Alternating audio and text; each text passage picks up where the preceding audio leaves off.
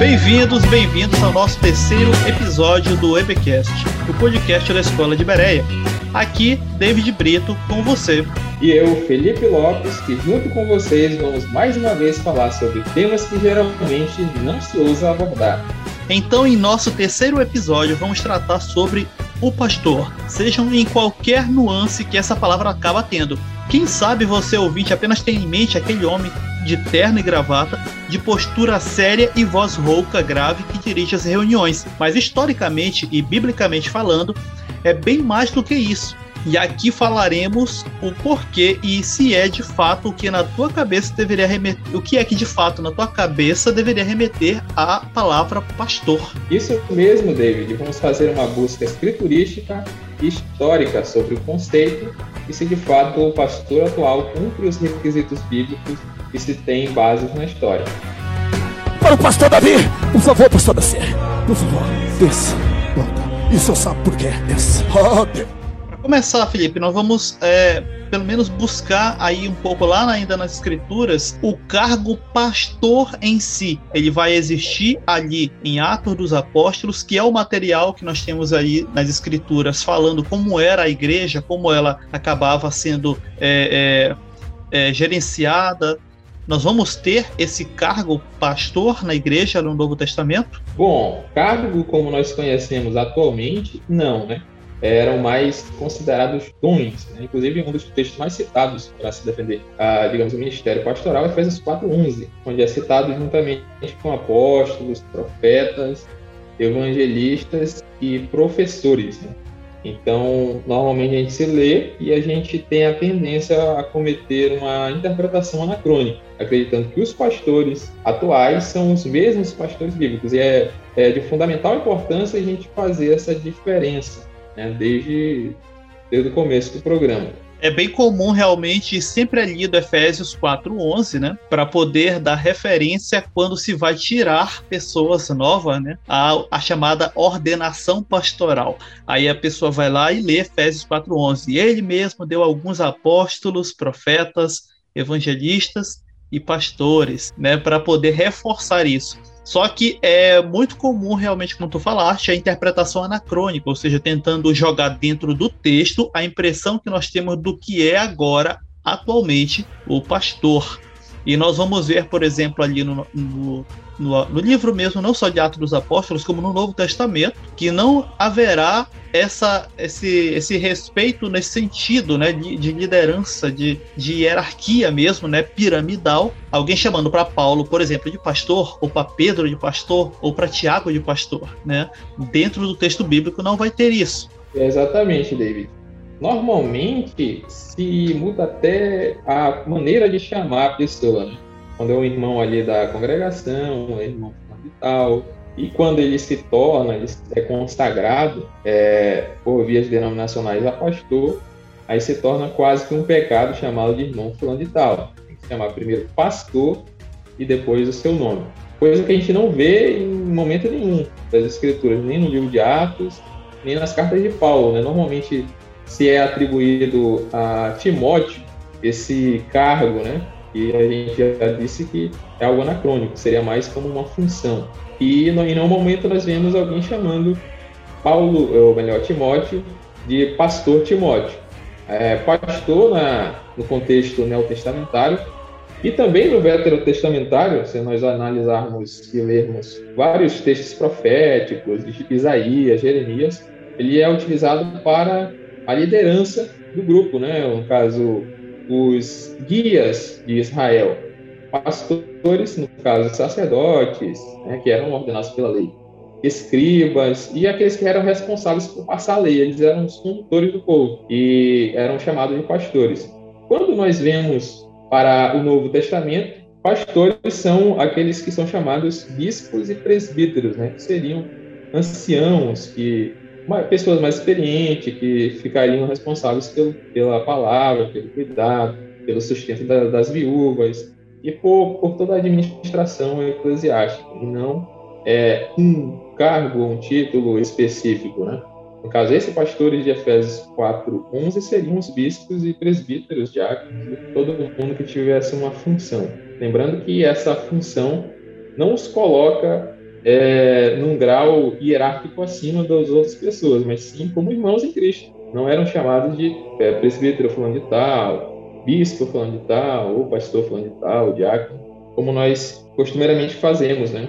E que fique bem claro, e falaste muito bem, que não era, inclusive, até mesmo chamado as pessoas por aquilo que elas desempenhavam dentro do corpo de Cristo. Né? Elas tinham esse, esses papéis, vamos dizer assim, porque sentiam-se é, chamadas aquilo, a exercerem daquela forma, a guiar as pessoas, a ensiná-las, né? Ou está atuando como evangelista, né? Ali sempre estando se, é, sendo proficiente no, no sentido de levar uh, o evangelho. E infelizmente as pessoas acreditam, né, piamente que aquilo eram cargos, porque hoje em dia tudo se entende dentro do termo cargo, título, né, e não há atuação fora disso. E bem complicada essa parte porque mostra que a igreja se comporta como uma hierarquia sacerdotal por mais que, inclusive, várias é, denominações protestantes não vão admitir que exista mais a questão do sacerdote, né? Inclusive, Lembro eu que em 2019, quando ainda ministrei na escola dominical, a revista da CPAD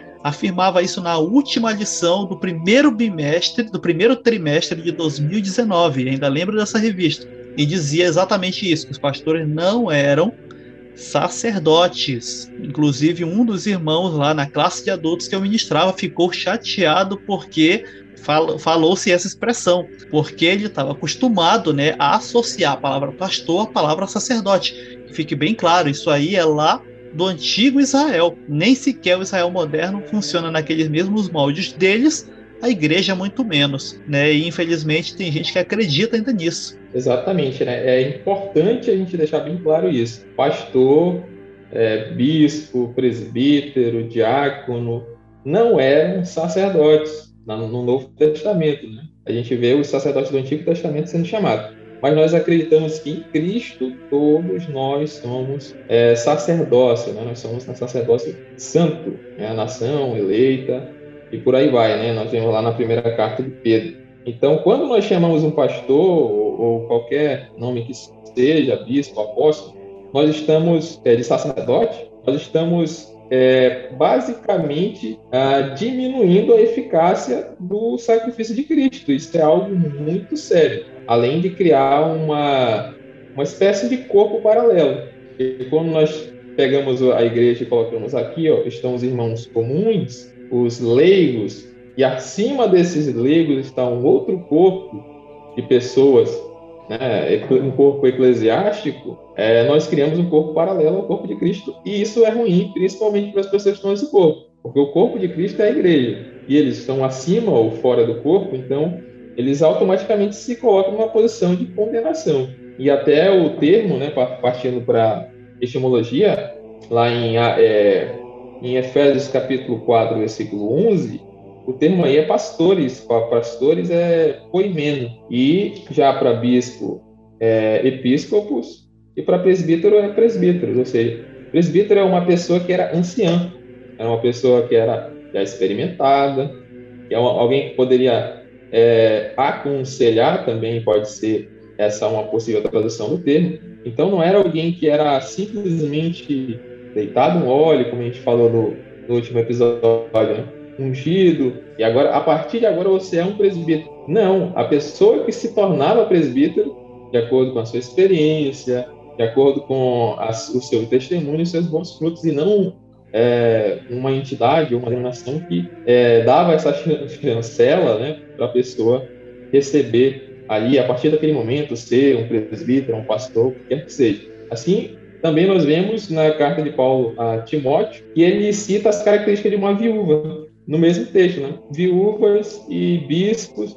Então ele vai citando a, a característica de cada um. Então nós vemos que é, não é a unção que dá ou que né, promove ou uma carteirinha de, de, obreiro que consagra alguém a, a ter um, uma função dentro do corpo de Cristo, e sim a própria pessoa que é recebida como a, aquilo que ela já faz. Né? que fique bem claro aí para o nosso ouvinte, né, a partir aí da fala do Felipe, que desde que quando Jesus dá o brado, o véu rasga-se de cima a baixo, né? Dividi, o que dividia ali dentro do templo judaico o ambiente do santo para o santo dos santos, onde somente ali o sumo sacerdote entrava, agora era um caminho aberto, como uma forma de prefigurar exatamente isso, de que qualquer um passaria logo a afirmação que Pedro, inclusive, vai fazer mais na frente, né, em seu escrito: Vós todos sois raça de sacerdotes reais. Ou seja, todos os crentes ali na igreja, e a gente pode, não é exagero afirmar agora também, os crentes inteiros são aqui praticamente sacerdotes reais. A diferença é que agora não vamos ter aquele ofício né, do sacerdote lá do antigo Israel, sacrificando animais para apaziguar a ira do Senhor.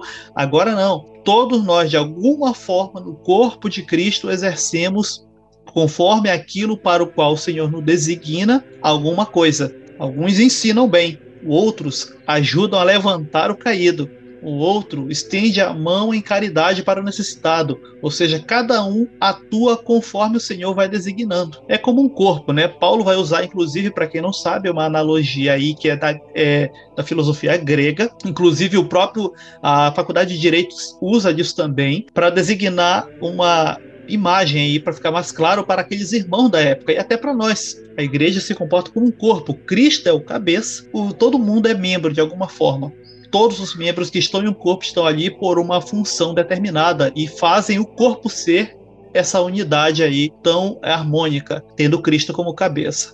Né? Mas Felipe, vamos lá entrando agora nos questionamentos mais históricos. Como é então que o que era termo para designar apenas algo que a pessoa fazia, que era o de guiar, né, o pastorear era aquele que fazia isso, né, guiava o outro, ajudava o outro ali, o irmão na fé. Como é que isto foi passar a ser um título e até mesmo ganhar ares de sacerdote e fazendo distinção novamente o que, o que era antes todos sacerdotes reais, como é que ficou? Um povão leigo e outro mais destacado, tendo ares de intocabilidade, vamos dizer assim. Como é que isso acabou começando? Antes é importante a gente frisar né, que sempre quando se trata de pastores, é, bispos e presbíteros, ele se trata de algo coletivo. Sempre é um corpo, né, uma, um conjunto de pessoas e não um só que toma a direção, no caso da comunidade local. A gente está falando né, de comunidade local.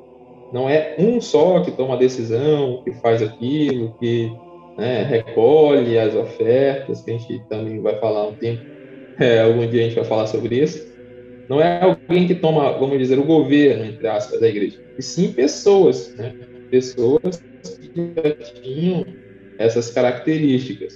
E com o tempo, né, a gente pode atribuir essa mudança radical a Inácio de Antioquia, né, que viveu ali é, do, do, ano 35 até o 107 depois de Cristo, né? Ele começa a criar essa doutrina que a gente pode chamar de doutrina do bispo único, né? Que ele começa a colocar sobre uma pessoa só todas as decisões da comunidade, algo que era para ser é, de comum acordo ali entre a liderança. Nós vemos, por exemplo, quando há aquela rixa, digamos assim, aquele embate entre os judeus da circuncisão e ali alguns crentes da, de Antioquia, é, da Galácia sobre a questão do rito da circuncisão, né, se reúnem os anciãos em Jerusalém para tomar uma decisão se os, eles deveriam é, ou não se circuncidar. Então, normalmente a decisão era tomada em conjunto, numa assembleia né, de pessoas mais experientes, de anciãos, de bispos, e não de uma pessoa só. E com Inácio de Antioquia, é, a, é, a posição de bispo é elevada a de presbíteros, e ele começa a ser uma espécie de representante de Deus na Terra. Temos, por exemplo, uma citação que ele diz assim: Todos vocês sigam o bispo como Jesus Cristo segue o Pai. Ninguém fará qualquer negócio da igreja sem o bispo. Onde o bispo estiver, ali deve estar o povo. Nunca vocês devem atuar independentemente do bispo e do clero. É, olhem o seu bispo como um tipo de pai, tudo o que ele aprova agrada a Deus. Aí a gente já começa a ver a sementinha né, do pastor atual. Né? Muita gente pode se identificar aqui, né? principalmente quando se trata do sistema de governo episcopal, né? que tem diferença. É, as igrejas pentecostais, principalmente, elas adotam o bispo, é, o sistema episcopal, onde todas as decisões é, estão na, na, sobre a decisão de uma pessoa só, né? que normalmente é chamado pastor, mas pode ser chamado de bispo, ou ancião, ou apóstolo, né? normalmente nas igrejas onde ele mesmo funda, ele toma toda a decisão, nunca sai da liderança, não tem eleição nada.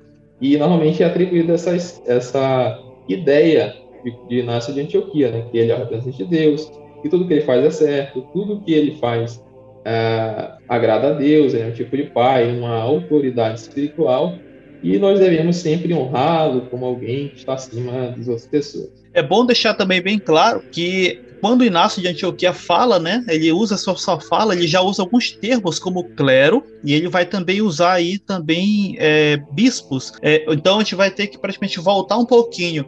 Quem é que vai estar tá vamos dizer assim, usando esses termos aí e começando a colocar eles em prática. Alguns historiadores vão atribuir isso a Clemente de Roma, certo? Outro de novo, o pai da igreja chamado aí, né? O irmão Felipe citou o Inácio de Antioquia, e um pouco antes aí do, do Inácio, nós vamos ter Clemente de Roma, né? Ele já morre ali ao raiar do século II, exatamente ali mais ou menos no ano 100. Ah, ele é o primeiro a fazer essa distinção de que existia diferença entre leigos e ministros mas como realmente como casta, até porque na igreja primitiva, na igreja apostólica, ainda que estava com os apóstolos ali, não existia essa diferença entre pessoas mais elevadas, a outras a outra é mais não, não existia essa diferença. Inclusive, Paulo vai apenas usar termos para aqueles que se ofendiam com tudo, né? Não podia, não queria comer aquilo porque era pecado, não queria vestir aquilo, Paulo vai chamar apenas eles de fracos na fé, ou seja, eles eram fracos porque eles eram de entendimento pequeno né, sobre determinadas questões e se ofendiam facilmente com algumas coisas que não era ali para os cristãos proibido. E Paulo não vai dizer que eles eram menores, eles eram apenas fracos na fé, mas a fé era una, era a mesma. Já o Clemente de Roma, aí, né, algumas décadas depois dos apóstolos, já vai estar tá fazendo distinção entre os leigos, né, aqueles que não entendem, ele não entende, deixa eles lá. E nós aqui que somos o cara, né, e entendemos tudo aí das escrituras e nós vamos aí ministrar a eles. A gente pode atribuir a Clemente de Roma, né, é, ali da, da, da, igreja ocidental, a gente pode dizer assim, a criação do clero, né, a separação do que eu falei do corpo, né, antes era um corpo só, é, guiado por uma cabeça, vem, esqueci, eu ia falar Cipriano, vem Clemente de Roma e divide, né, mutila o corpo de Cristo e coloca uns acima dos outros. Vem Inácio de Antioquia, já no Oriente, e coloca né, sobre esse corpo, né, ali especial, uma pessoa acima. E essa doutrina do bispo único é responsável por, pela criação do papado, como nós conhecemos, né? É algo bem natural, né? Se eu coloco uma pessoa acima da outra, vai ter uma pessoa acima dela e né, sempre um até chegar numa pessoa que manda em tudo, né? Eram primeiro bispos da cidade, depois bispos da região, que eram os arcebispos, até chegar no bispo, né, patriarcas e depois o bispo de Roma, né? Então sempre é, essa hierarquia que é tão criticada, ou melhor, tão aceita pelo, por muitos protestantes, né, pentecostais, que tem que ter uma pessoa acima, ela acaba fomentando uma das doutrinas mais criticadas por eles, que é o do papado. Senhor, mas eu estou acima da média. Você está acima da média? Deixa, deixa eu deixar aqui, né, Felipe, para o ouvinte uma distinção clara de algumas coisas, porque eu sei que alguém pode estar ouvindo, pode estar meio perdido. E quem são essas pessoas? Da onde está saindo? Eu nunca ouvi o nome desses discípulos. Gente, nós tivemos aí um período da igreja que são chamados, né, é o período apostólico, quando ainda estava ainda vivo Pedro, Tiago, né, Paulo, né, que vem depois, Barnabé, que são e que é o chamado período apostólico, ou seja, a igreja estava sendo ali cuidada e ensinada por pessoas que tiveram contato com o próprio Jesus ainda, né, é, quando na Terra, e essas pessoas vão estar ali cuidando daqueles que vão convertendo-se a Cristo, né, mesmo depois da a, da, da ressurreição e assunção de Cristo. E ascensão de Cristo. E o que acontece? Nesse período é chamado período apostólico. Só que, claro, Pedro, Tiago, Tiago foi logo martirizado juntamente com outros é, e vão, vão morrendo, vai chegando o período. Até mesmo aquele que não foi martirizado, que é o caso do João, é, né, alguns dizem ser o João apóstolo, enfim, vai ter outro, vai ter controvérsias e outros em outro momento podemos falar disso. O próprio João que chega a morrer de velhice, mas vai morrer. Quem é então que vai estar cuidando, que vai estar ensinando esse povo? Ainda haverá cristãos, ainda haverá conversão. Aí vai começando um certo problema eu falo problema já na minha interpretação, que é que vai começando a entrar pessoas que não eram daquele ambiente judaico, que foi de onde o próprio Jesus, né, vai surgir, e ele mesmo fala até a expressão algumas vezes, a salvação vem dos judeus, pessoas de outras nacionalidades, de outras regiões, de outras culturas começam a converterem-se e claro, alguns vão ganhando muito mais proeminência porque vão passando a ensinar né, no meio dos irmãos, vão passando a ser guias, cuidar, né, o, o famoso pastor lá de Efésios 4:11. E essas pessoas, elas têm a sua carga cultural, que elas vão estar trazendo para dentro do convívio com os irmãos. Essa carga cultural, ela também está impregnada com as noções da religião é, a qual eles deixaram para trás quando converteram-se a Cristo. Essa carga cultural são as primeiras sementes lançadas dentro ali da igreja para que comece a acontecer essa distinção entre pessoas leigas, né, pessoas não leigas, porque lembrem, fica bem claro aí na cabeça do ouvinte, o não existia sacerdote, não existia templo, não existia local religioso, um, local sagrado. Cristo era a razão deles de estarem reunidos, de estarem aprendendo um com o outro, estarem agora tendo uma vida nova. A razão toda era Cristo. E Cristo os ajuntava nesta razão, né, debaixo desta razão. Fique bem claro. Os apóstolos morrem, agora pessoas diferentes começam a adentrar a igreja e começam a ficar proeminentes, começam a ficar mais, vamos dizer assim, destacadas. A essas pessoas eles vão estar exercendo o chamado bispado, né? Episcopado, vamos dizer assim, que é o que? Está cuidando da igreja, né, ensinando, e como os apóstolos faziam. Mas é, é dessas pessoas também que vão surgir ideias um pouco controversas, como é o caso do Clemente de Roma recitado. Depois dele nós vamos ver aí que ele vai criar essa distinção entre pessoas, né, que são leigas e tem uma classe ali que é um pouco melhorzinha. É, mas quem vai divulgar essa ideia é o Tertuliano com outro Clemente. Clemente de Alexandria, porque o Tertuliano e o Clemente de Alexandria, eles sim eram bom de pena, né? E escreviam. E de tanto usar a palavra clero, eles que popularizaram a palavra. Ou para o clero é a turma que domina as escrituras, é a turma que aprendeu com os apóstolos e que vai repassar para a gente aí os ensinamentos. Para quem não sabe, vamos lá na origem. A palavra clero, ela vai estar, tá, ela é do grego, né? E vai estar tá tendo essa ideia de herança, de legado. Exatamente porque esses homens agora estavam à frente da igreja, eles eram, vamos dizer, que é a herança dos apóstolos, né? Quem não aprendeu diretamente com o apóstolo, mas aprendeu com alguém que teve contato direto com os apóstolos agora já falecidos, já mortos. E por isso que a palavra clero passa a distinguir essas pessoas que tinham mais conhecimento daquele povão que não estava, né, ainda, vamos dizer assim, tão sábio aí nas escrituras, não tinha tanto domínio. Que fique bem claro aí para o nosso ouvinte para fazer essa distinção.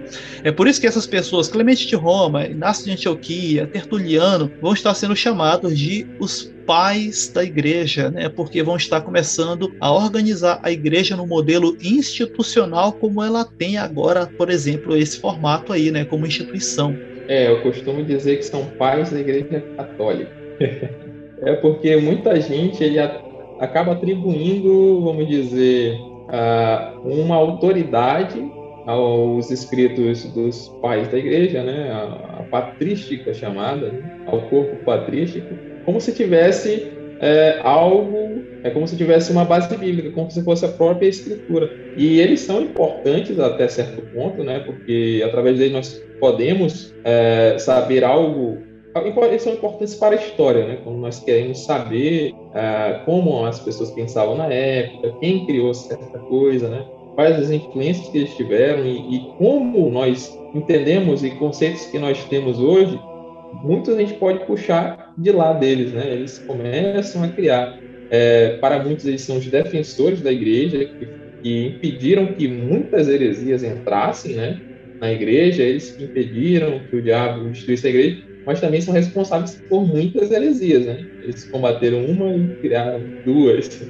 até porque eles mesmos não é, dançavam a mesma música, né? Muitos criticavam uns aos outros e tal, discordavam de muitas coisas. E fique bem claro isso também, Felipe falou, é importante porque não existia uma certa unanimidade é, e cada pessoa em cada localidade dirigia uma congregação, né, vamos dizer assim, responsável por um grupo de irmãos que acabava, claro, desenvolvendo ideias ali é, diferentes uma da outra e que, como eu falei anteriormente, geralmente essas ideias elas eram oriundas do ambiente religioso onde essas de onde essas pessoas vieram, ou de onde elas tinham contato próximo, né? Ali nas regiões já que não era mais Israel, nas, nas nações ali ao redor. Nós vamos ter, por exemplo, Paulo citando, aliás, Paulo não, né? O apóstolo João citando na sua terceira carta uma pessoa que era o Diótrefes, lá na terceira carta de João, lá no versículo 9 e 10, porque é igual Judas, não vamos ter capítulos, é bem curtinha. Você lê em dois, três minutos no máximo. E ele cita esse homem porque esse homem queria mandar ele queria expulsar do meio do convívio dos irmãos qualquer um que ele não gostasse da cara. E João vai repreender essa pessoa. Porque esse trecho, se você for pegar a terceira carta de João, lá nos versículos 9 e 10, você vai ver como o apóstolo ele vai repreender este homem que estava. Olha só como esse homem ele vai já se querer mandar ali no, nos irmãos como se fosse aos moldes da religião pagã, das religiões pagãs ao redor, onde o sacerdote mandava tudo. Às vezes, em algumas religiões, o sacerdote local, ele era um juiz local, ele era o governante local, ele era literalmente o representante do povo em todos os aspectos.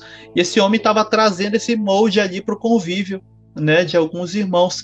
E o apóstolo João vai repreendê-lo, porque ele queria fazer isso ali já estava querendo se plantar uma certa hierarquização. E o apóstolo João, opa, para aí, esse homem aí, para ele que ele não está certo fazendo dessa forma. Exatamente porque, como vamos repetir novamente, na igreja primitiva não existia distinção entre grande, pequeno, não, fulano é mais ungido, é mais... esquece isso, isso não existia na igreja primitiva. E toda vez que você olha para um texto lá, achando que o apóstolo Paulo, ele era um super obreiro, super obreiro, né? O Pedro era, não, ele mesmo não se denominavam, se classificavam assim. O próprio Paulo chega a usar uma expressão, né? Dos pecadores eu sou o pior, eu sou a Lartman, então não se baseie em mim.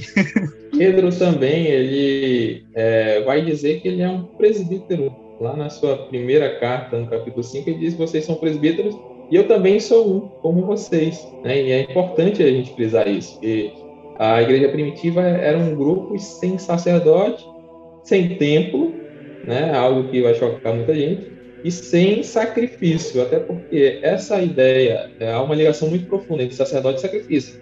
O sacerdote ele vai oferecer um sacrifício. Né? Para isso que eles foram eleitos na, na antiga aliança, para oferecer os sacrifícios, as oblações pelo pecado. Se nós dissermos que ainda temos sacerdotes, nós automaticamente necessitaríamos de sacrifício, né? E a gente está basicamente cuspindo no sacrifício de Cristo, né? Que já se ofereceu como sacrifício perfeito de uma vez por todas, como diz Hebreus, e não precisa mais de, de sacrifício, ou seja, fica claro que nós não temos mais sacerdote e nem precisamos né, de sacerdote, até porque o caminho para o Pai está aberto. Que fique é, às vezes fica aquela dúvida aí no cristão que pergunta assim, poxa, mas aí, né, sempre o pessoal usa muito o termo sacrifício aqui na igreja evangélica mesmo, é, é super comum, né? Nós vamos ainda um dia falar sobre, e o nosso próximo tema já arrisca novamente nisso aí. O que acontece daqui para frente, independente se, ah, não, porque eu dei aquela oferta, foi doída, é por isso foi um sacrifício. Tá chamando de sacrifício porque tu quer. E deu alta porque também tu caiu na lábia de quem te pediu, mas aquilo não pode ser classificado como um sacrifício.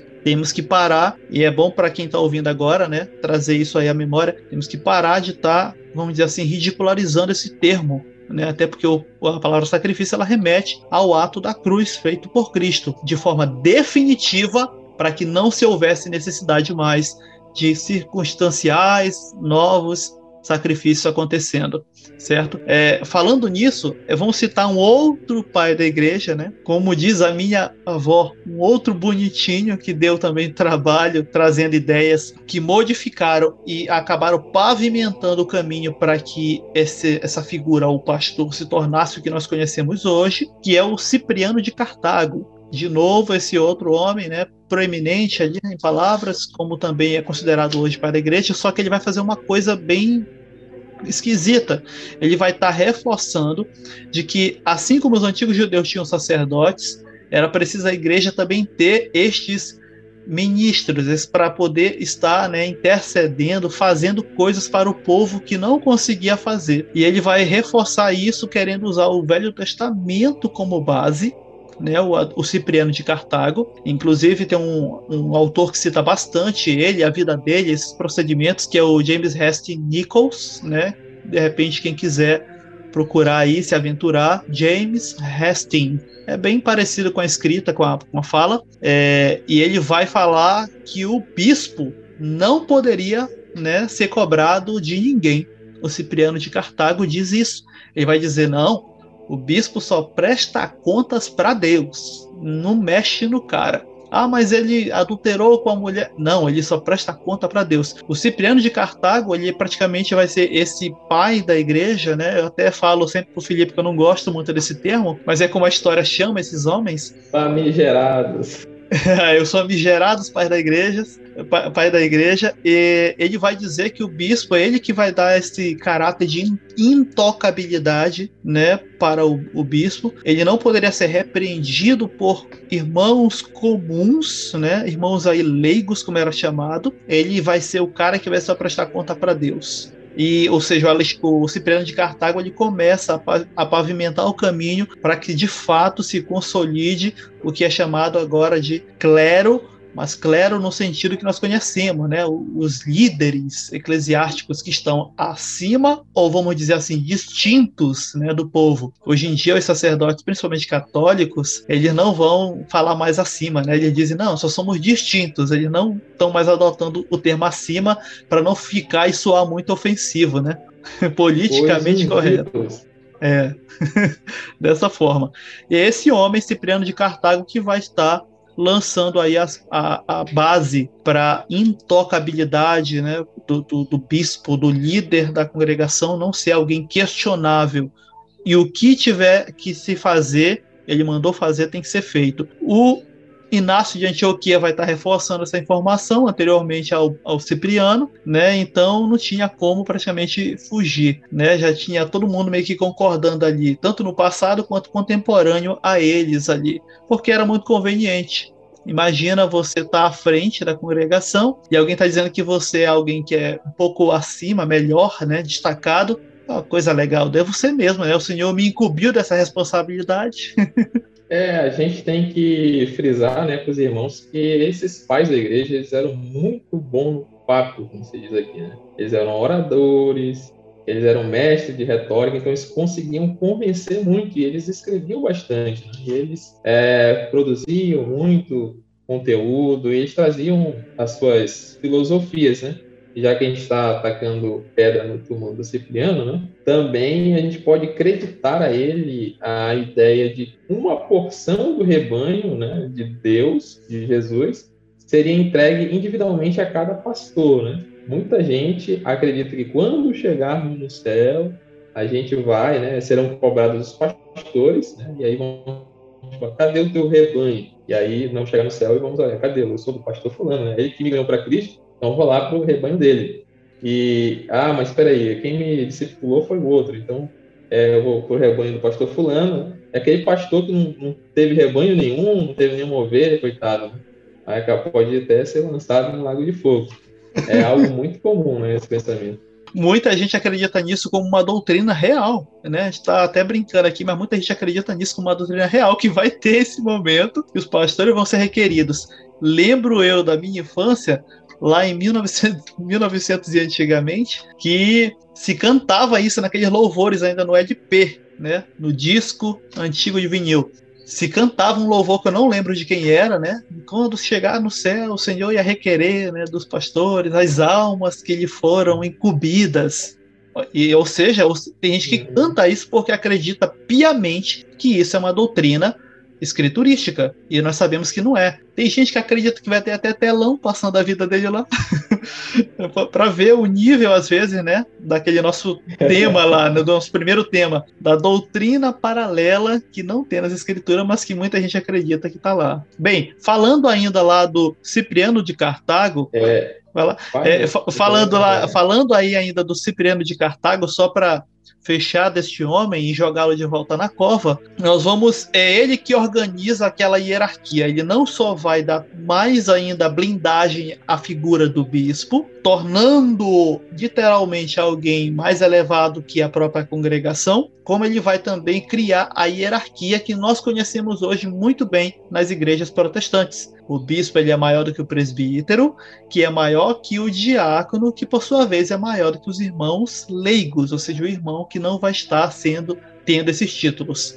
E isso vai fazer com que a partir deste ponto, isso daí já está, né, século IV, é, muita gente queira a fazer parte do meio clerical, né, que isso daí. Mas e qual é também uma das motivações do porquê muita gente queria fazer parte do meio clerical? É que nessa época, ainda já aí no século IV, o imperador Constantino lá um pouco antes tinha abonado os impostos de quem era ali do clero.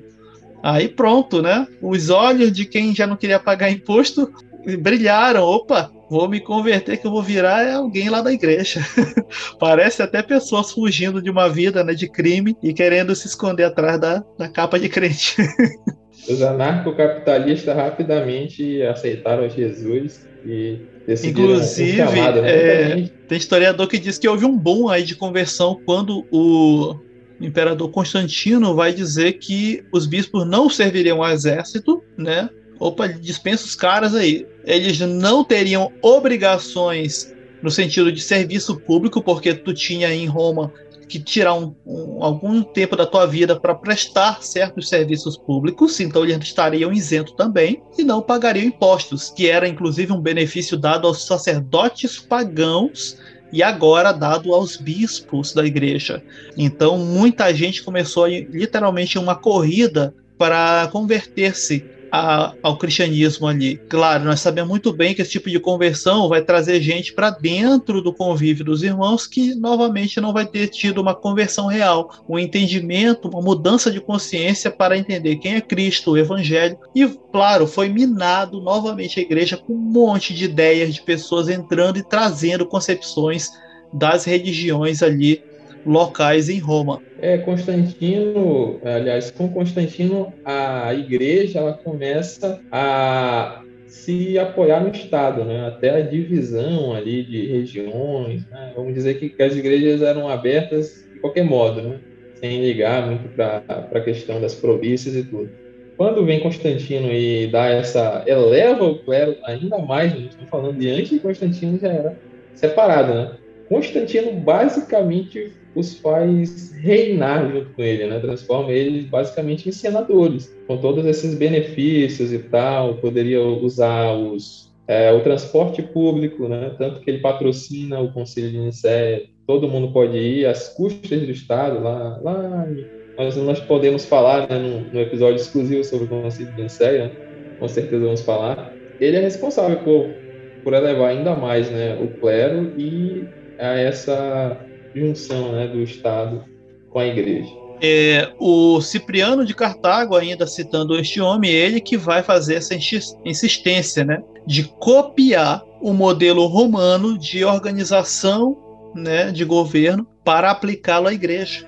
Não, o bispo tem que estar aqui em cima, aí abaixo dele vem o presbítero, porque aí ele começa a criar um modelo literalmente piramidal ali para se governar a igreja. Uma vez que, inclusive, até as regiões aonde uh, as igrejas eram responsáveis, porque já estava acontecendo desde Inácio de Antioquia uma mudança para que o bispo ele fosse responsável é, também por áreas inteiras. E isso aí começa a acontecer de forma bem gradual, inclusive só vai se consolidar lá na Idade Média, né? depois a gente vai chegar lá. Em que o bispo ele ajeitava ali e como não tinha alguém proeminente ao ponto de ser um bispo numa outra congregação, ele corria para outra para ajudar na outra localidade. Isso vai fazer com que o modelo romano, uma vez já sendo aplicado na política romana, no governo romano, seja copiado por esses pais da igreja para se aplicar ali, dizendo: não, bora colocar o bispo responsável,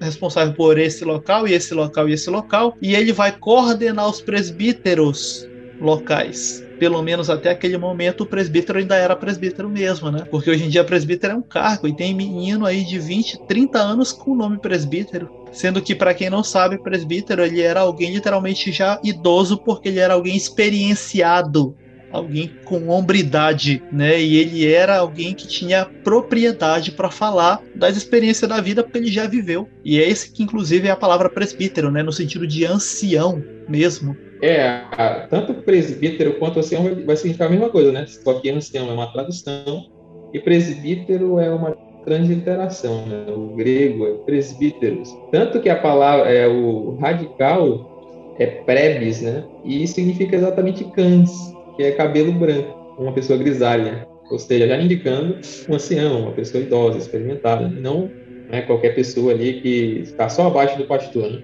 Como Exatamente. É, o, o modelo, então, ali institucionalizado agora, já porque o Constantino ele vai estar, vamos dizer assim, aliando-se à igreja, né? E os bispos, claro, agregam-se a ele. Lembram, ali já não tinha mais apóstolos. Estamos falando agora aqui do século IV. É, estamos já no, quase chegando a meados do século IV e apóstolo já não tinha mais. Então, aqueles que estavam na frente, vamos dizer assim, das diferentes igrejas ali, nas diferentes localidades, eram pessoas que não tinham mais essa carga né, de, de ensino como os apóstolos tiveram, como aqueles que os apóstolos ensinaram tiveram. E já estava bastante, vamos dizer assim, mesclado com a cultura e a religiosidade local, até mesmo a noção né, de, de, de quem estava à frente nós sabemos muito bem que as religiões locais elas tinham também a questão do sacerdócio, né, muito forte inclusive. As religiões ali que estavam em Roma, para quem não sabe, Roma ela não era tão, vamos dizer assim, ávida a, a tentar apagar a cultura local. Ela só queria mesmo que tu pagasse seus impostos, obedecesse o imperador, mas ela não ia se preocupar em estar tá te tirando a tua religião, tua língua. Então existiam até mesmo várias é, religiões diferentes em Roma. E muitas dessas influências ali acabaram adentrando o que era chamada igreja, até porque nós vamos ter cristãos que, como eu falei, convertiam-se porque era agora conveniente ser cristão no período do Constantino, porque o cristão ele ganha desconto nos impostos. Se ele for do clero ainda, ele vai nem pagar imposto. É bom ser cristão.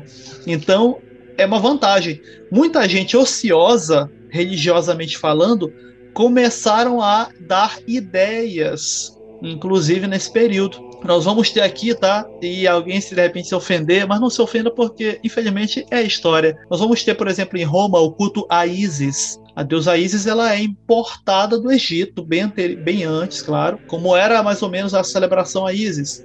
Colocava-se ali a imagem de Isis no andor, quatro pessoas ali carregavam ela e passando pela rua, né, as ruas de Roma, o povo jogava pétalas de rosa de cima do, dos telhados ou então da, das casas quando lá tinha um andar mais alto e o povo ia celebrando, né, ia dançando, ia cantando a Isis. E nós vemos, infelizmente, esse modelo sendo adotado depois pela igreja para a celebração de culto a santos, principalmente, por exemplo, a Maria né, nas diversas imagens que se foi adotando e títulos que ela foi ganhando no decorrer da história, né, que é a da chamada procissão.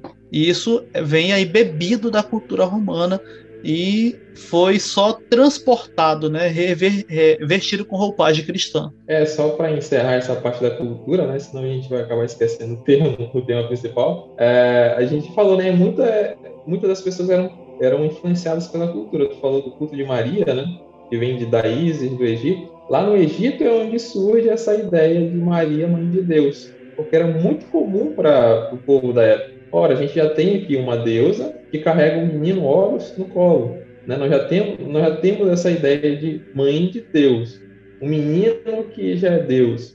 Né? Inclusive, Jesus vai criança ao Egito, né? só uma curiosidade interessante.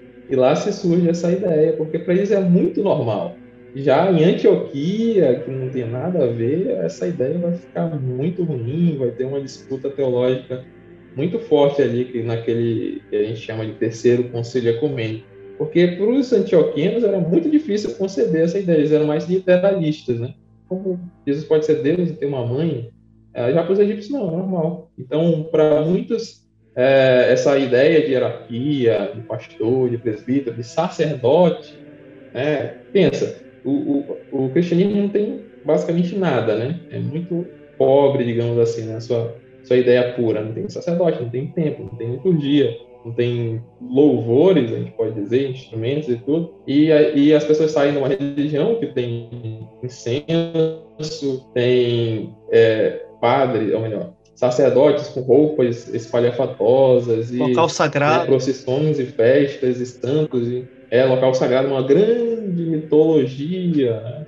E aí começa a se aderir também distância e tal. Eu, eu poderia se dizer que uma, uma das coisas que se sentia, se, vamos dizer assim, saudade né, daqueles que convertiam ao seu cristianismo era justamente desse sacerdócio, né? Aquele que era responsável pela espiritualidade da nação. E o cristianismo, como bem falou aí, Felipe, não vai, não vai ter isso. Cadê o sacerdote? Ah, não tem. Onde é que a gente vai é, fazer a festividade, o culto? Não tem o, o templo? Não, não tem templo não tem local sagrado. Ou seja, como eu falei anteriormente, a razão toda era centrada em Cristo, o cabeça da igreja né? E toda, e toda, inclusive até as promessas, né? Para aqueles que são cristãos agora, não era como o antigo Israel, para a terra, né? Para cultivar a terra, para fazer a terra ser produtiva. Todas as promessas eram tudo para o porvir, para, para o futuro, para, a vida que ainda viria, para quando todas as coisas se fizessem novas. Então era muito vago para aqueles que estavam convertendo-se ao cristianismo. E aí, quando chegava, cadê o sacerdote? Ah, tem um fulano ali que que ensina a gente que mas aí quando ia com essa pessoa geralmente ele não se considerava sacerdote muita gente ficava meio que perdida, né? Nossa, mas ser cristão é isso? Porque não se cobrava muito mesmo, não tinha isso. Porque é aquilo, é a liberdade que Cristo deu, é essa, né? E essa pessoa não devia só usar essa liberdade para estar tá se extraviando aí nos seus desejos aí carnais. E o povo queria, sentia falta, tem essa nostalgia, né? Não, não tem, não tem templo, não tem sacerdote. E, infelizmente, essa é. nostalgia acabou trazendo para dentro do cristianismo essas esse conceito, né, de sacerdotes, pessoas mais elevadas, começou a se formar aí um clero, literalmente distinguindo pessoas dentro do corpo de Cristo. Você não tem valor porque são cegos. Não é porque a sua unção não vem de cima, é porque eles são de baixo. Quem é de baixo tem dificuldade para receber quem é de cima. Então, David, a gente já falou bastante sobre a patrística, né? De como eles consideravam, é, como se criou, né? Essa ideia de bispo único, essa ideia de presbíteros, como eles se transformaram em sacerdotes, mas a gente ainda não falou do, da figura central, né, que é o pastor. Quando que eles começaram a ser chamados de pastores, como nós chamamos hoje em dia, né? Como surgiu esse cargo, pastor? Aí que nós vamos ter que entrar numa outra coisa, né? Porque nós vamos olhar para a história no passado, encontrar os termos que nós conhecemos na Igreja Católica, né? Padres, bispo é usado, né? Até hoje também. O como é que parece que o padre é muito mais achegado ao povo do que o bispo. O bispo parece ser aquela coisa meio longe, né? E aí, de onde surge o pastor? Do nada brota o pastor. Aí nós vamos ter que chegar aqui já para o final da Idade Média, né? Ali, reforma protestante acontecendo, começando o período do renascimento, as novas ideias estavam pipocando.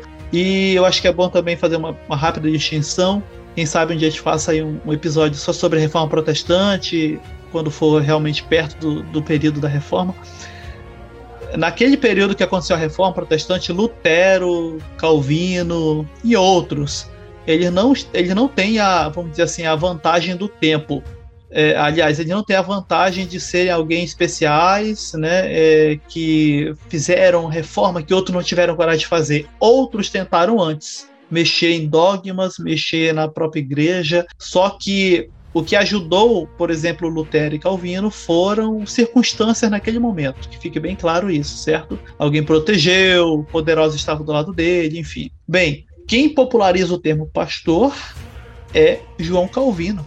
Para quem de repente aí está ouvindo não gosta nem do calvinismo, mas é ele que vai estar tá trazendo praticamente o tema, o termo pastor. Por quê? Porque até aquele ponto com o catolicismo, por exemplo, no século XVI, é, se usava muito o termo sacerdote. O pároco, como era chamado, né, o, o padre local, era o sacerdote local, ele era chamado assim, inclusive em nome da igreja, era ele quem liberava e ministrava casamentos, uniões de, de donos de terra, propriedade, enfim, desde que, claro, fosse conveniente para a igreja em Roma, tinha tudo isso. Mas e para distinguir na reforma protestante, poxa, vamos chamar o, aqueles que estão agora presidindo, né, as igrejas protestantes de padre, de pároco, é estranho. Então, Calvino não gostava, aliás, de, de, sacerdote, ele não gostava do termo. Então, ele começou a usar o termo pastor, exatamente para tentar fazer uma volta, né, ali para aqueles que, vamos dizer assim, estavam em Israel ainda no Velho Testamento, né, e coordenavam, gerenciavam, faziam, serviam de juízes também no, no meio do povo. Para quem não sabe, o período, o período dos juízes não foi só até o primeiro rei de Israel, ainda continuou tendo juízes locais para resolver demandas locais. E em algum momento eles eram chamados de pastores, como uma alusão à imagem do pastor que cuidava de ovelha e tudo. E aí é tentado fazer um resgate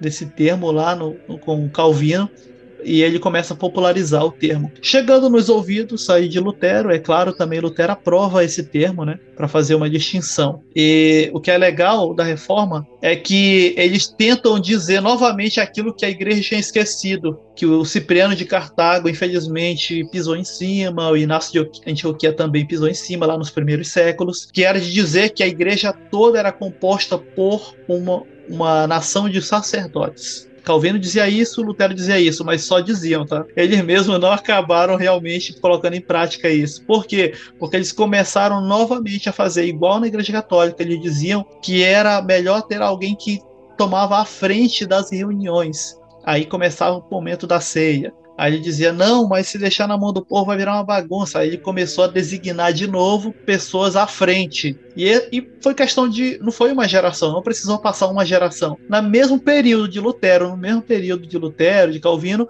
essas pessoas que estavam à frente já tinham de novo essa pincha de sacerdote. Não tinha historiadores é. aí, se você for pesquisar, vai falar isso. Já tinha essa picha de sacerdote. Tanto que quando aparece pessoas que discordavam deles, eles apoiavam a perseguição a esses grupos. É, o Lutero também gosta do termo pregador, né? Que nós ouvimos muito nas igrejas pentecostais, né? O pregador da noite e tal.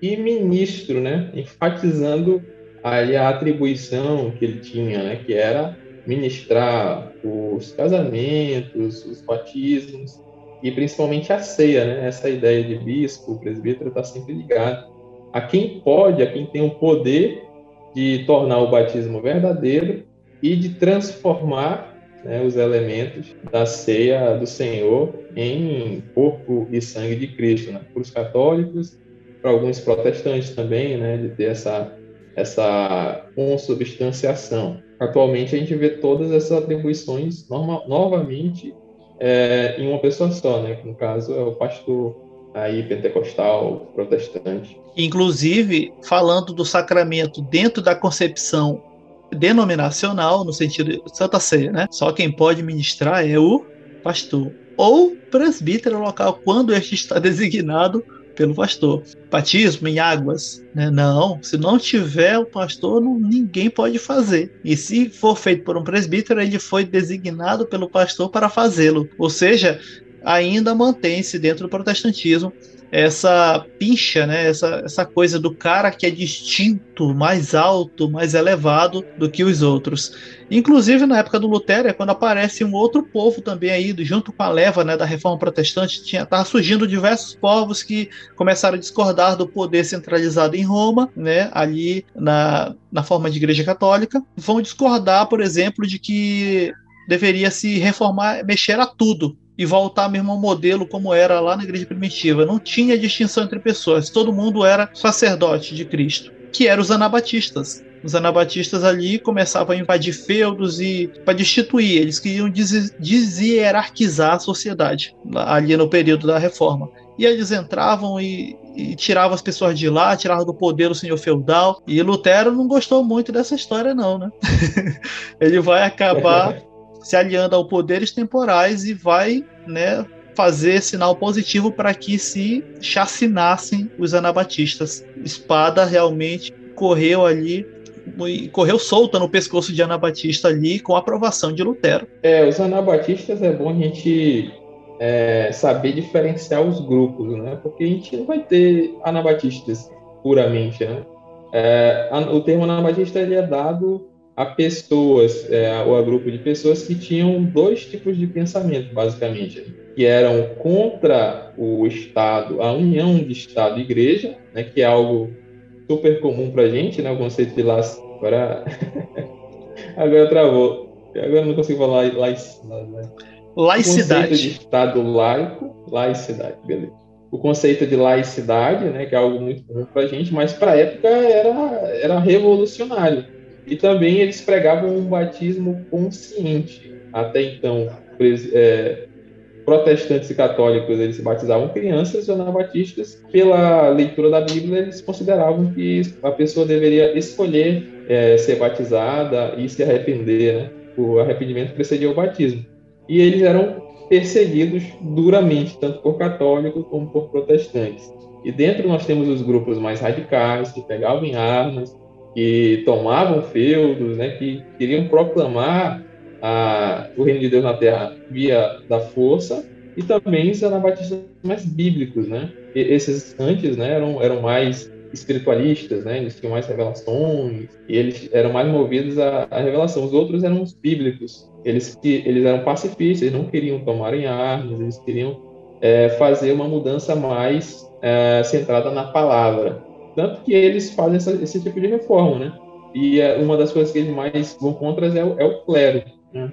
que é a base do poder protestante católico. Então, eles são duramente perseguidos. E como os anabatistas, no caso, o que o irmão Felipe citou, dos dois grupos, um deles, eles praticamente não adotaram a questão do, do clero e esse e essa primazia né, do, do bispo, né, do, agora no caso chamado pastor, eles não aceitavam isso como sendo algo bíblico, né? E tinham os argumentos bíblicos, claro, para isso. O próprio Lutero não gostou e, dizia, inclusive, que era necessário esta, esta doutrina, né? De dizer que existia né, o homem de Deus à frente de cada igreja e que a doutrina que os anabatistas pregavam era chamada de doutrina do inferno. O próprio Lutero acabava usando esse termo, né? Doutrina do inferno que esses homens pregam, né? E na verdade eles tentavam, era o que entre todos os grupos ali, esse essa parcela de anabatistas era o que era o que realmente se aproximava da, daquilo que era a igreja no início ali apostólica, né? Como a gente até falou no início, os apóstolos não eram alguém acima dos demais. Eles não se denominavam assim e não se consideravam assim. Quando vai chegando no período dos pais da igreja pós-era apostólica, entre os séculos 2 e o século V, né, nós vamos ter pessoas que começam a ter é, essa noção de que eram diferentes dos demais irmãos porque eles dominavam as escrituras, porque eles ensinavam, porque eles estavam à frente. E assim vai começando a se criar essa imagem do líder, que inclusive era inquestionável, né? Chegando na Idade Média, como nós já estamos falando aí, já no século XVI, no período da Reforma Protestante, nós vamos ter já os questionamentos de grupos né, sobre o poder de Roma, mas era em cima das das doutrinas aí que estavam sendo pregadas. Lutero vai bater em cima das indulgências, né, de modo pesado, mas ele vai adotar ainda para si todo o resto da roupagem da Igreja Romana, né? E isso inclui também a questão do sacerdócio, né, ser alguém acima dos demais para poder manter de certa forma, como ele mesmo dizia, um controle, porque ele achava que se voltasse ao modelo apostólico, é, tudo virava bagunça ele usava termos desse tipo nessas frases dele. É, esse é, é um conceito interessante, né? Achar que se deixar a igreja só pelo Espírito Santo, a coisa não vai dar certo. Né? Precisa de, da mão humana, precisa é, de, de, de, um, de bispos e presbíteros, pessoas acima que tomem o governo. Os anabatistas eles foram um dos precursores é, daquilo que a gente pode dizer que é a democracia. Né? é, de votos iguais, de decisão, né, o sistema de governo congregacional, onde a, a igreja é, decide as coisas. Né? Cada membro pode tem direito a voto, pode ser ouvido, e todas as decisões estão na congregação. Inclusive, eles vão dar votos às mulheres, coisa que até então era a mulher foi excluída aí durante toda, desde o século IV da vida da igreja até os anabatistas. Né? Ela só entrava, não podia nem falar, tinha que fazer tudo que o marido manda, era só uma espectadora, né? Não muito diferente do, do, dos demais ali, né? Participava um pouco da reunião, mas ela era bem deixada de lado e os anabatistas começaram a dar um pouquinho de voz, né, para ela. Senhor, mas eu estou acima da média. Você está acima da média? Eu estou acima da média de gente fraca dando aí esse, fazendo toda essa conversa que nós estamos tendo aqui já mais histórica, vamos se aproximando aí um pouco mais do nosso período agora. Nós temos a imagem deste homem, o pastor, que nós já falamos, né? Ela vem aí embreada com toda essa roupagem do catolicismo romano, não foi desconstruída na Reforma Protestante, que fica bem claro isso os reformadores mais famosos, eles vão ainda é, reforçar praticamente a imagem né, do homem de Deus que tem que estar à frente da congregação. Agora, no período moderno, Felipe, nós vamos ter o título pastor, inclusive, de modo muito forte. Tem pessoas, por exemplo, que levam o título pastor, eles foram apresentados em uma convenção de pastores, foi lhe dado oficialmente o título, mas apesar disso, eles nunca estiveram à frente de uma congregação ou se sentem, por exemplo, é, chamados a fazer isso, ou seja, eles não, eles não se sentem responsabilizados por cuidar de pessoas, por guiar pessoas, que é justamente aquilo lá do texto nosso lá de Efésios 4:11, né, que é o pastorear. Aliás, eles só estão ali com o título. Eles sentam ali nos púlpitos, né, nos elevados, e são apresentados como pastor fulano de tal, pastor ciclano. E aí, como é que nós vamos agora tratar isso? Essas pessoas são pastores? A diferença entre o que é de fato pastorear e o que é ter o título apenas de pastor? É, o pastor como o próprio nome diz, ele deve pastorear, né? Que é conduzir pessoas a Cristo. Pedro ele vai ser bem enfático quando ele fala sobre os presbíteros, né? Os pastores, os condutores, os guias. Que eles devem apacentar o rebanho de Deus. Primeiro a Pedro 5, ele vai falar, né? Aos presbíteros que estão entre vós, admoesto eu, que também sou presbítero com eles, ou seja, não considerava eu sou apóstolo, estou acima deles. Então, não existia essa ideia de hierarquia na cabeça de Pedro, de Paulo, e testemunha das aflições de Cristo e participante da glória que há de se revelar. Pedro entendia que se ele estivesse fora do corpo, ou acima do corpo, ele não ia participar da glória que há de se revelar. O 2 diz: Apacentai o rebanho de Deus que está entre vós, tendo cuidado dele, não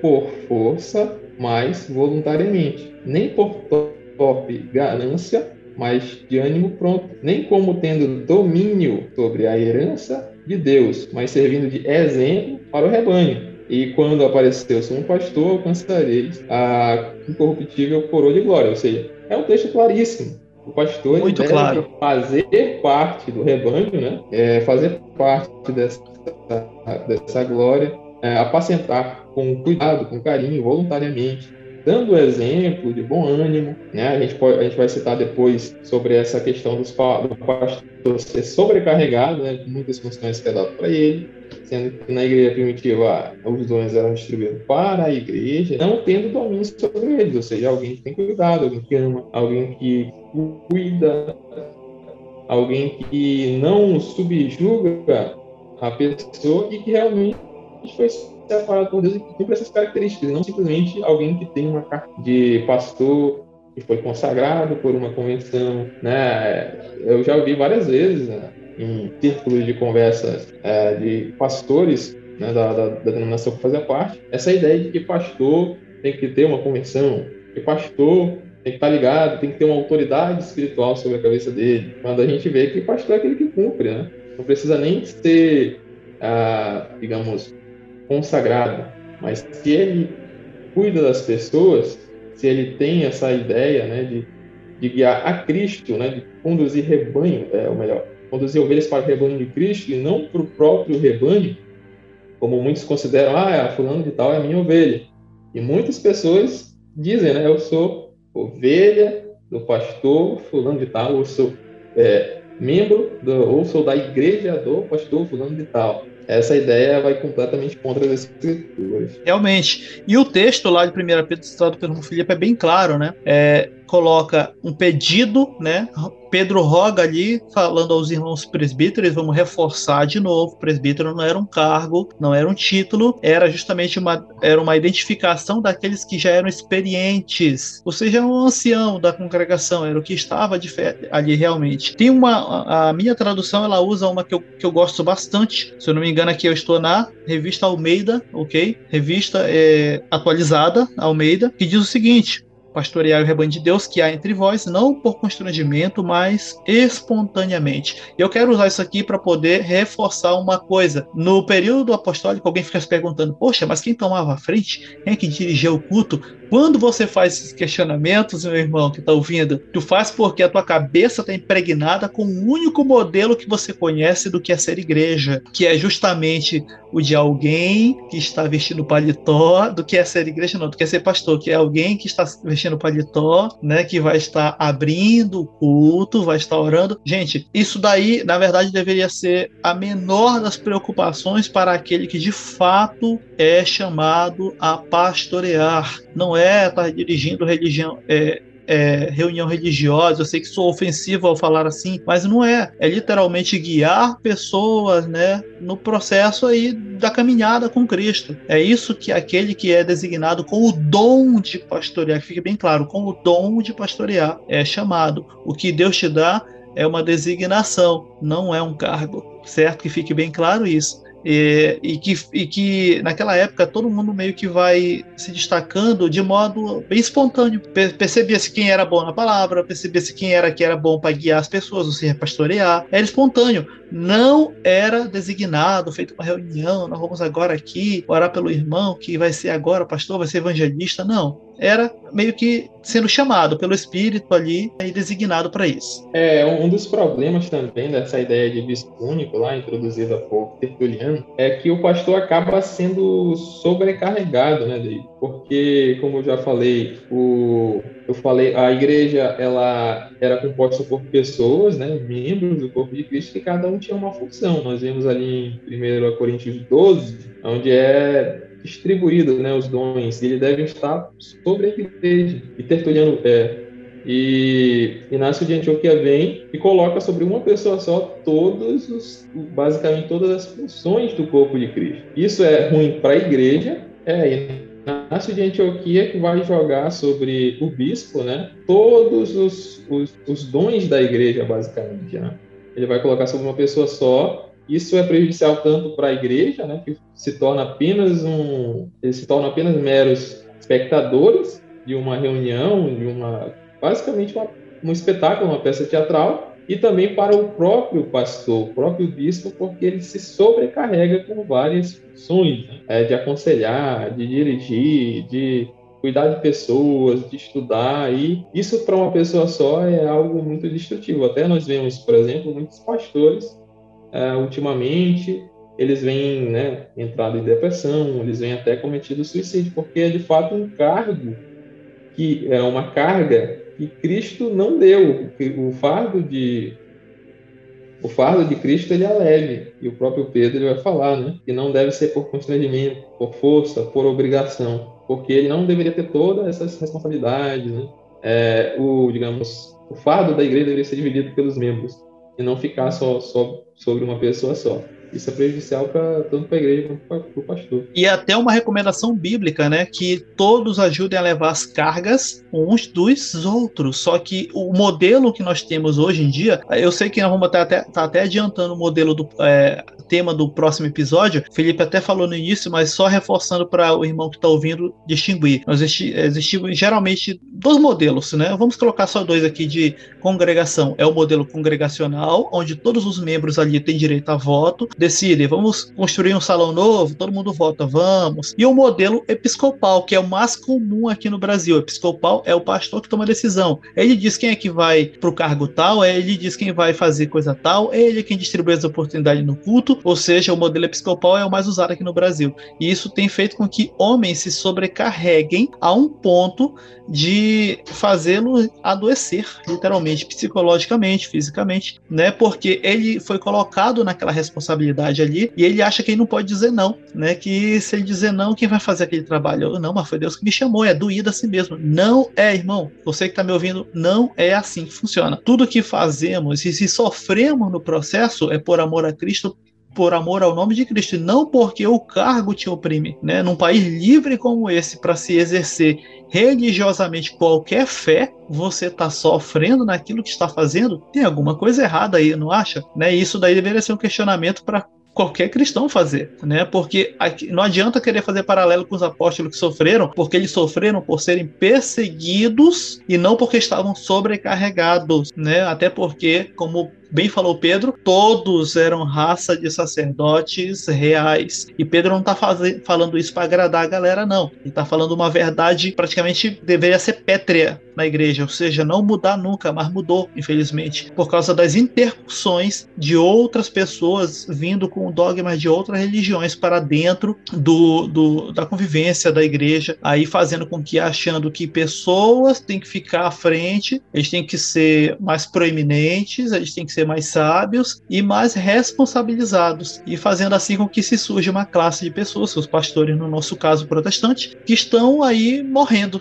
literalmente. Não é só caindo à beira do caminho, é morrendo mesmo, porque estão sobrecarregados, porque eles só conhecem aquela versão do cristianismo que diz que eles têm que aguentar. Tem que aguentar, morre tu aí fazendo a obra de Deus, né? É assim que é dito. Pois é, David, para finalizar, né, concluindo aqui, a gente pode fazer a uma espécie de checklist né, da, do que seria, quais seriam as funções bíblicas do pastor e aquilo que ele não deveria fazer, né, que o atual pastor moderno faz e que ele não deveria fazer segundo os moldes bíblicos e o que ele deveria fazer caso ele quisesse cumprir o chamado bíblico. Isso é verdade. Eu colocaria na lista a primeira coisa: o pastor vamos dizer assim, o que não é primeiro, né? O pastor ele não é um mero dirigente de reunião religiosa. Então, é, a gente vê que lá na, lá na antiguidade, né, no começo da Idade Média, com o passar do tempo, o bispo acabou se destacando, né? É, acabou se tornando um presbítero especial,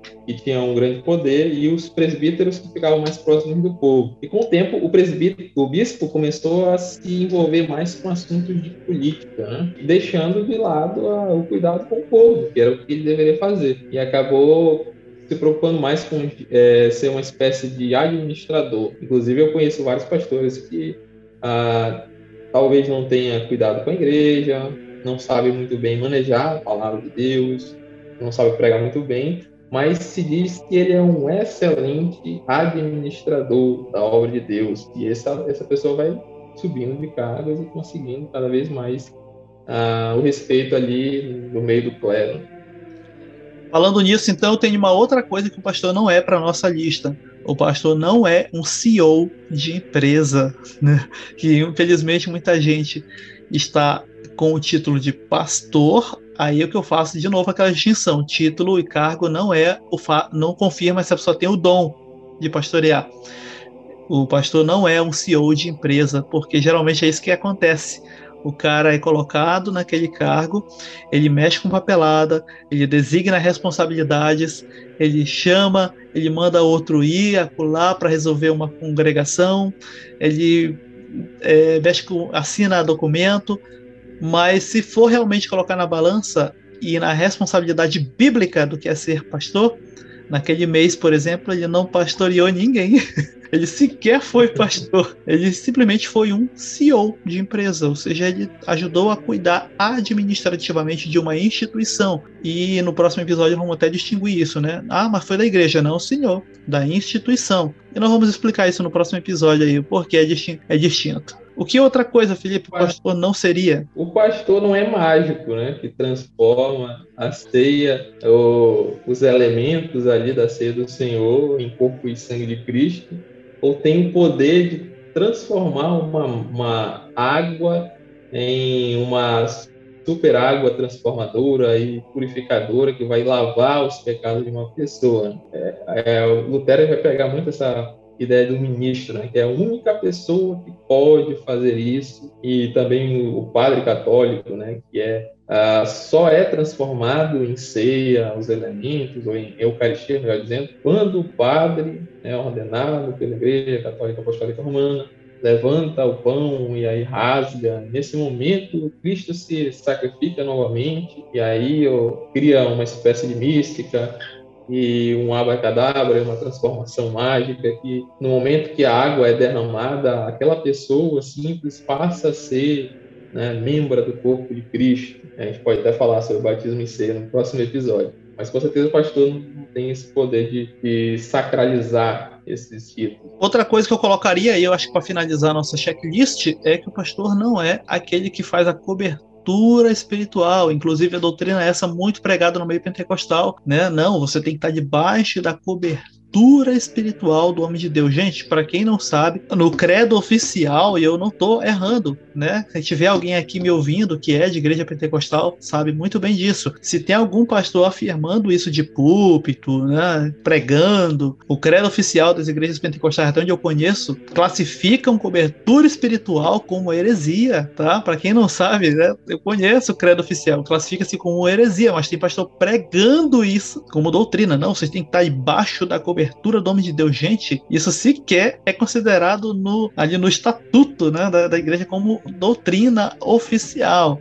cobertura espiritual é uma heresia, para quem não sabe. Não, tu tem que ficar para cá que eu oro por ti, aí o meu pastor regional vai orar por mim, e o pastor presidente vai orar por ele. Não, gente, ou é Cristo ou é nada, tá? Isso daí não existe biblicamente essa cobertura. Pastor não é profeta, né? Às vezes a gente acha que o pastor tem que ter o dom da revelação, o pastor tem que uh, ser a pessoa mais espiritual da, da congregação, o pastor tem que uh, falar mais em línguas, tem, tem, que ter a pessoa que mais grita dentro da igreja, posta no microfone. Nenhum dos, dos líderes, digamos assim, da igreja primitiva tinham essa, esse essas características. Isso daí é bom é, deixar claro, porque acho que é uma das coisas que estes homens que estão agora na frente com esse título pastor são mais cobrados, né? Porque tem todo um estereótipo né, em cima da figura do pastor. É o cara que faz mais, que é mais, que ora mais. Gente, é uma pessoa normal, tem vida, tem família, tem que viver e, infelizmente, não se aceita nem, por exemplo, que ele saia de casa de modo mais confortável, por exemplo, para ir em um banho com a família, né? Até nós vimos aí postagens algumas bem ridículas, é, colocando textos reclamando porque o pastor tal foi visto na praia de bermuda. Imagina se fosse de sunga, né? O povo já estava se suicidando com a cena. Mas, infelizmente, há essa cobrança por causa do estereótipo né, que se criou ao redor da figura dos pastores. Pastores, se de repente estiverem me ouvindo aqui, preste bem atenção. Não alimentem mais esses estereótipos. Eu sei que muita gente que está sendo cobrada e até sofre no processo porque a congregação vai em cima de ti no teu pescoço, muita é culpa de vocês, porque vocês alimentam esses estereótipos, né? De que são pessoas que estão sempre ali, que vão estar sempre orando, perdendo o sono. Gente, parem de alimentar esse estereótipo. De estereótipo em estereótipo é o que o que era para ser apenas responsabilidades básicas distribuídas entre, entre toda a congregação lá no passado, se tornou agora este cargo enorme na costa de apenas algumas pessoas, os pastores no caso. Então, cuidado, se você que é pastor está me ouvindo, comece a desconstruir isso. Eu sei que é um trabalho de formiguinha, mas se alguém não começar, ninguém começa. É, para finalizar, Felipe, tem aquele cara que ele não vai estar ali sendo parte da convenção da sua denominação, ele não é do título pastor, só que ele tem o dom e é, distin é distinguível quando você percebe a atuação dele no meio do, daqueles irmãos na fé que é do círculo de convivência dele. Ele ajuda a guiar essas pessoas. Ele, de fato, tem o dom de pastorear. Ele pode não ter o título de pastor, mas ele, de fato, ajuda pessoas, né? A caminharem juntas. Ele dá aqui o braço, coloca aqui teu braço, meu irmão, eu vou, vamos, vamos junto. Ou seja, ele de fato pastoreia. Que, que tu diz? Existem, é impressão minha ou existem muitas pessoas assim que não carregam em si o título de pastor? Eu sei que tem uns que, né, que coincidentemente tem o título, né, da denominação de pastor e tem o dom, mas eu sei também que tem aqueles que têm este dom e não têm este título e são às vezes, é, não sei se é uma impressão minha, eles são tolhidos, é isso? É, existem muito, né, irmãos em Cristo que se consideram, que amam o próximo, que faz esse, esse trabalho, né, essa função bíblica, né, do pastor, do cuidado com as pessoas, né, que sente um amor pro próximo, que é muito voltado para a área da caridade, mas que não é chamado, né, e talvez até se sinta um pouco, né, constrangido, triste, né, mas se tem alguém nos ouvindo que se se identifique, é isso, se identifique com isso, né, não fique triste, meu irmão. Você não precisa de título, né, para fazer a verdadeira obra de Deus, que é cuidar de pessoas, né?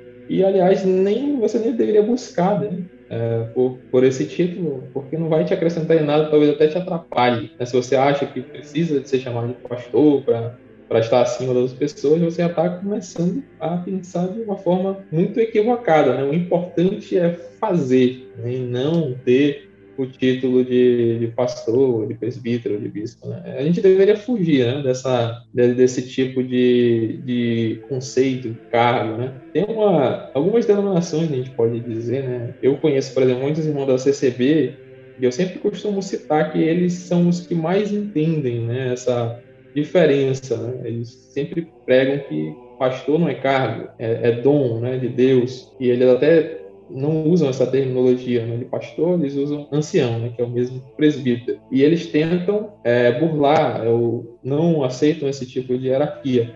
E era assim que deveria ser tratado, né? A maioria das pessoas, das denominações, deveriam excluir, quebrar essa pirâmide, né? Basicamente, muitas denominações, elas são dependentes, né? 100% desse, dessa hierarquia. E não deveria ser assim, né? Cristo, ele, ele morreu por uma igreja. E ele mesmo fala que entre nós não deveria ser assim. O menor deveria ser o maior. Isso ele de fato, né? não é só da boca para fora. Né? Não é dizer, ah, eu, eu sou teu pastor, sou tua autoridade espiritual, mas eu, eu sou menor do que você. Só de boca e na prática não ser. É, para finalizar, eu não exagero quando eu digo que a, a igreja protestante está tão centralizada na figura do pastor e apoiada nela como ela se fosse, como sendo ela uma, uma coluna, quanto, por exemplo, o catolicismo é apoiada na figura do Papa e dos bispos, que por sua vez também tem os padres locais. Se tirar a figura do pastor local. Eu, sem medo de errar, diria que a congregação acabaria, para mostrar que o apoio ali e a base não é Cristo, é o pastor local. Ah, irmão, eu, eu não gostei do que o senhor falou. Eu sei que não gostou, porque uma parte da tua identidade como cristão está apoiada em cima da figura também deste homem. Só que não deveria, nem 1% ela deveria ser, como na igreja primitiva, totalmente apoiada na figura de Cristo, que mesmo aquela congregação local, quando perdia o seu presbítero por perseguição, que geralmente era o primeiro, né, na, a ser martirizado, a ser preso, a congregação continuava, porque era Cristo quem era a única referência e cabeça, literalmente, da igreja. Eu digo isso para que quem me ouve de repente, né, comece a repensar a sua devoção a figura do chamado pastor. O episódio não foi para falar mal de pastor específico nenhum, nem citamos nomes aqui, né, de pastores modernos agora, contemporâneo a nós, mas foi para que trouxesse essa, essa reflexão a respeito da construção da figura do que é ser pastor e como isso às vezes está muito longe né, do modelo de fato escriturístico, do modelo do Novo Testamento. É isso, Felipe? É isso mesmo, David. Como você falou, né, nossa ideia aqui não é denegrir mais ninguém, não é uh, falar mal, né, mas é não é causar rebelião, né? Mas é conscientizar, né? Do que de fato a Bíblia fala, de onde surgiu essa ideia. Né? Uh, a ideia é que você é, ame essa pessoa que foi colocada aí como pastor, que você trate como um irmão, é, entenda que ele é parte do corpo de Cristo também, ajude-o na, na, medida do possível. É, tem essa ideia de verticalidade de, e não de horizontalidade. Né? Então, eu espero que a gente é, tenha se feito entender né? que a nossa, nossa ideia aqui é das melhores possíveis. Né? É promover edificação para o corpo de Cristo, né? não divisão, revolta ou rebeldia. Então, nós agradecemos a participação de cada um a, a atenção, né? Esse episódio está sendo bem longo, bem mais do que o normal, É verdade. Então, nós precisamos da sua ajuda, né, meu irmão? Aí de engajamento. Ah, no Spotify você pode nos seguir e no YouTube você pode no, é, se inscrever no canal, deixar seus comentários, sugestões de tema né, para os próximos episódios. E também nós temos agora uma novidade que é a lista de transmissão no Telegram, nosso canal do Telegram, que você pode entrar lá e receber todos os materiais da Escola de Bereia, não só os podcasts que vão ser lançados, mas também os cortes, os vídeos no YouTube e, e materiais do Instagram também. Isso aí. E para quem quiser, por exemplo, o link vai estar na descrição aqui do vídeo no YouTube, né? É só acessar aqui embaixo. Além da descrição, vai ter o link aí para entrada na lista. E até uma próxima. Agradecemos aí a, o compartilhamento, o like, né? E para quem de repente não conhece, repasse para algum outro irmão na fé. Graça e paz. Até a próxima com a gente aqui no EBcast.